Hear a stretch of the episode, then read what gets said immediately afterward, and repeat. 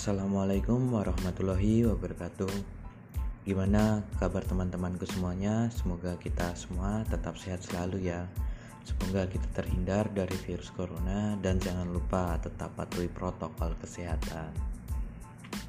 Hai teman-teman semuanya, perkenalkan namaku Alif Nur Sejati. NIM L100190105. Aku dari mahasiswa Ilmu Komunikasi Universitas Muhammadiyah Surakarta.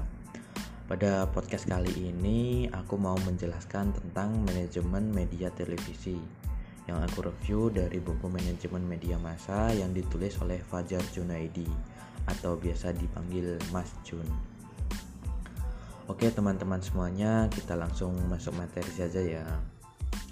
Di Indonesia, dalam posisinya sebagai negara berkembang, baru memiliki stasiun televisi pada dekade 1960-an ketika TVRI berdiri dan mengudara pada 17 Agustus 1962. Pendirian TVRI pada awalnya digunakan untuk tujuan menyukseskan penyelenggaraan Asian Games yang keempat yang dilangsungkan di Jakarta pada tahun 1962. Pada pemerintahan Orde Lama, stasiun televisi hanya satu, yaitu TVRI yang berpusat di Jakarta. Pada masa pemerintahan Orde Baru, stasiun televisi dibangun di daerah dalam bentuk TVRI daerah seperti Yogyakarta, Surabaya, dan kota-kota lain. Ada juga produksi yang disebut sebagai stasiun televisi keliling. Umumnya stasiun televisi yang berada di daerah ini lebih banyak melakukan relay dari TVRI Pusat yang berkedudukan di Jakarta. Jika ada program yang dibuat oleh TVRI daerah, jumlahnya hanya sedikit dan tidak terbilang banyak. Dalam dunia penyiaran televisi Indonesia mulai berkembang pada tahun 1947. 1987 teman-teman ketika RCTI diizinkan bersiaran di Jakarta dan sekitarnya. Sesuai dengan izinnya, RCTI terbatas hanya dengan dinikmati melalui televisi yang dilengkapi decoder. Sebenarnya RCTI tidak memproklamirkan dirinya sebagai secara formal sebagai pionir televisi swasta Indonesia. Secara resmi, status RCTI sebagai stasiun televisi swasta pertama dikukuhkan pada tanggal 24 Agustus 1989 oleh Presiden Soeharto. Keberhasilan RCTI dengan segera diikuti pemberian izin pada Surya Citra Televisi SCTV, sebuah stasiun televisi yang menyelenggarakan siaran saluran umum untuk wilayah Surabaya dan sekitarnya. Kelahiran kedua media televisi ini, SCTI dan SCTV, menjadi babak baru dalam dunia pertelevisian di Indonesia. Siaran televisi tidak lagi hanya TVRI seperti pada masa sebelumnya. Namun audien dapat memilih alternatif lain yaitu RCTI, SCTV, dan televisi swasta lainnya. Kemudian kita akan membahas struktur dan posisi dalam manajemen televisi.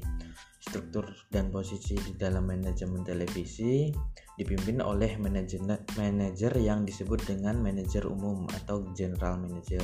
Di stasiun televisi besar juga disebut sebagai direktur utama. Dewan inilah yang memiliki tanggung jawab untuk mengelola manajemen penyiaran dari stasiun televisi yang juga meliputi aspek aspek bisnis industri penyiaran. Direktur utama mengemban tanggung jawab pada seluruh bagian dalam stasiun televisi. Ada empat fungsi dasar dalam struktur organisasi media penyiaran televisi, yaitu teknik program, pemasaran, dan administrasi. Bagian teknik mengemban tanggung jawab dalam menjaga kelancaran siaran. Bagian teknik bertugas merawat peralatan yang ada dan selalu prima ketika digunakan untuk produksi program televisi.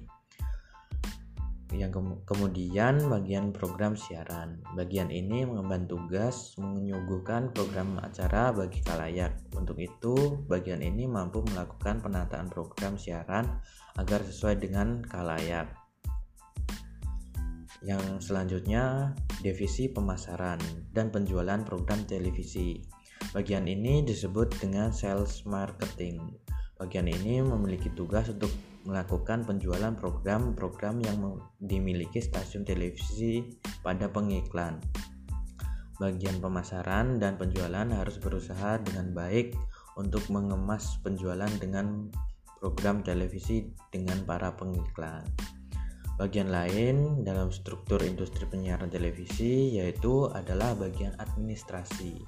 Bagian administrasi sebenarnya ada hampir di semua struktur perusahaan, baik itu perusahaan media maupun non-media. Sebagaimana namanya, bagian ini mengemban tugas dalam fungsi-fungsi organisasi yang berkaitan dengan fungsi administrasi. Itu saja sedikit ringkasan dari saya. Semoga bisa menambah wawasan teman-teman semuanya dan Apabila ada salah, saya mohon maaf yang sebesar-besarnya. Sampai jumpa di lain waktu. Terima kasih kepada teman-temanku yang telah mendengarkan podcast ini. Sekian dari saya. Wassalamualaikum warahmatullahi wabarakatuh.